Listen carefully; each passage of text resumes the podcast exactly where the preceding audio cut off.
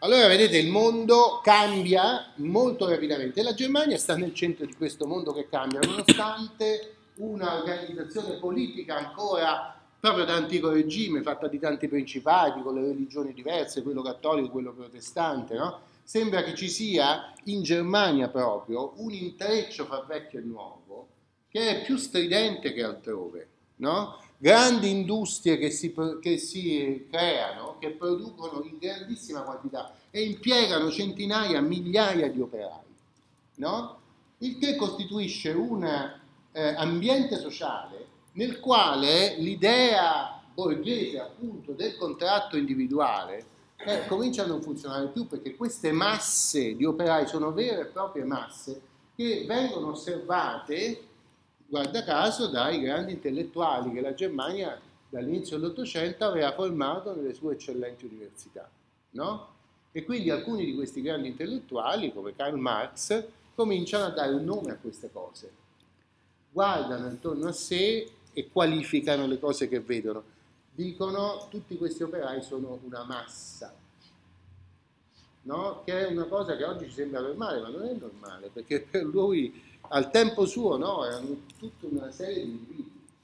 Era una serie di individui per tutti, sia per la tradizione ecclesiastica che vedeva in ciascuno di questi individui una persona con i suoi problemi, con le sue aspirazioni, no? con i suoi peccati e i suoi meriti. Mm? Così vedevano le cose, le persone all'interno della, eh, della mentalità religiosa. No? Ma per il diritto invece erano singoli individui astratti, ognuno dei quali non ci interessava cosa pensava e cosa soffriva, ma aveva un suo rapporto di lavoro, degli obblighi e dei, e dei diritti. No? Ecco, Marx li vede e dice no, questa è un'altra cosa, questa è una massa, cioè un soggetto dal punto di vista economico. Quindi qualificare le cose al di là del diritto, al di là della qualificazione che i giuristi danno tutto il tempo a tutte le cose, c'è una qualificazione a questo punto che è una qualificazione economica, che però ha un'enorme ricaduta sul diritto. No? Va bene?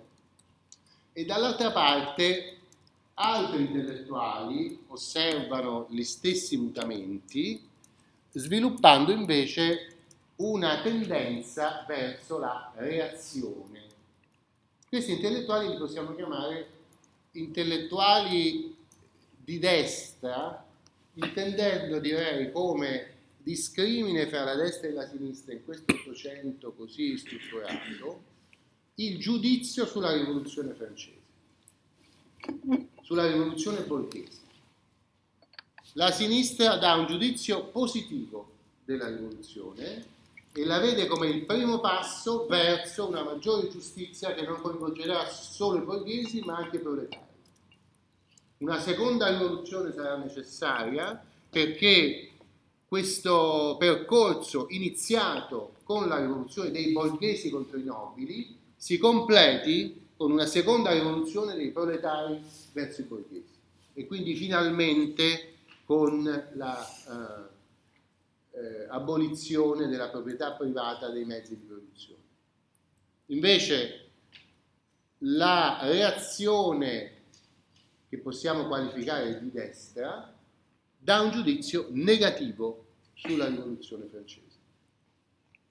E cioè una reazione nel senso di reazionaria, perché vuole tornare a prima.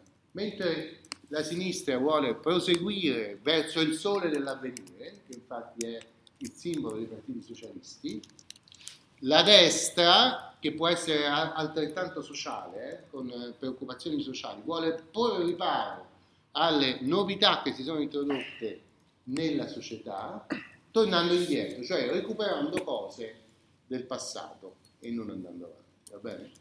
Allora, questa, questa corrente no, che eh, reagisce ai disequilibri che si sono creati con l'immissione dell'energia borghese nel sistema in, in Germania si intreccia con una cultura che specialmente in Germania eh, insiste sul carattere originale delle nazioni che qualifica un po' che insomma esalta le tradizioni popolari, che è una cultura che chiamiamo normalmente il romanticismo, che si oppone a quelle visioni che erano state tipiche del Settecento illuminista, che esaltavano la classicità eh, nelle forme architettoniche, per esempio pensate eh, gli edifici neoclassici, tutti gli edifici pubblici che manifestano il potere dello Stato di diritto borghese, sono in Europa continentale edifici neoclassici, anche in America la Casa Bianca è costruita in forme neoclassiche, cioè cerca di rievocare forme eh, dell'antichità greca, romana e anche certe forme della tradizione ecclesiastica come la cupola. No? E, ehm, tutte queste forme sono forme che eh, rievocano questa, questo trionfo della razionalità. Le forme neoclassiche dicono possiamo ripartire lo spazio ordinatamente, no? eh, grazie alla razionalità umana.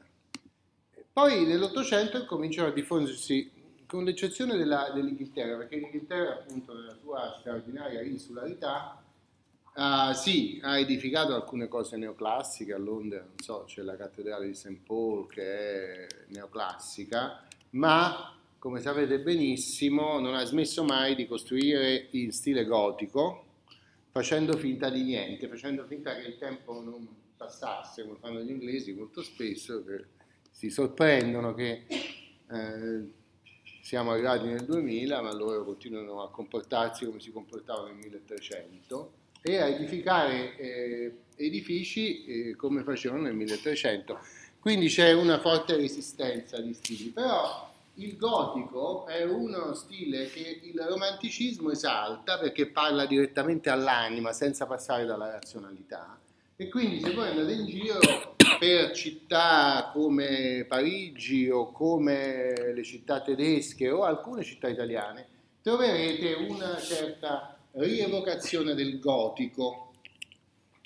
Tutto compreso il nostro palazzo di giustizia, pur trovandosi a Roma, rinuncia a forme tipicamente classiche, come, potrebbe, come sono state adottate dal palazzo di giustizia di Parigi o da quello di Bruxelles, che è tutto edificato, stile Casabianca, no? sempre a fine Ottocento. Il nostro invece è uno stile sincretistico che mette insieme tante cose, che rievoca l'affollamento di figure che si trova nelle facciate delle cattedrali gotiche, che sono piene di immagini di simboli diversi, tutti quanti insieme. No? Il nostro palazzo di giustizia, edificato credo dall'architetto Calderini, se non sbaglio, che si è suicidato quando ha visto quando era brutto, si è buttato dal ponte. E, No, anche perché aveva problemi di statica, quindi insomma ci è rimasto male. Comunque, insomma, effettivamente non è stata una cattiva idea quella di suicidarsi dopo aver fatto que- quella cosa. Però ci sono anche lì vicino al Palazzo di Giustizia sul Lungotevere, c'è una chiesetta che sembra gotica, ma non è, è una chiesetta eh, neogotica, no?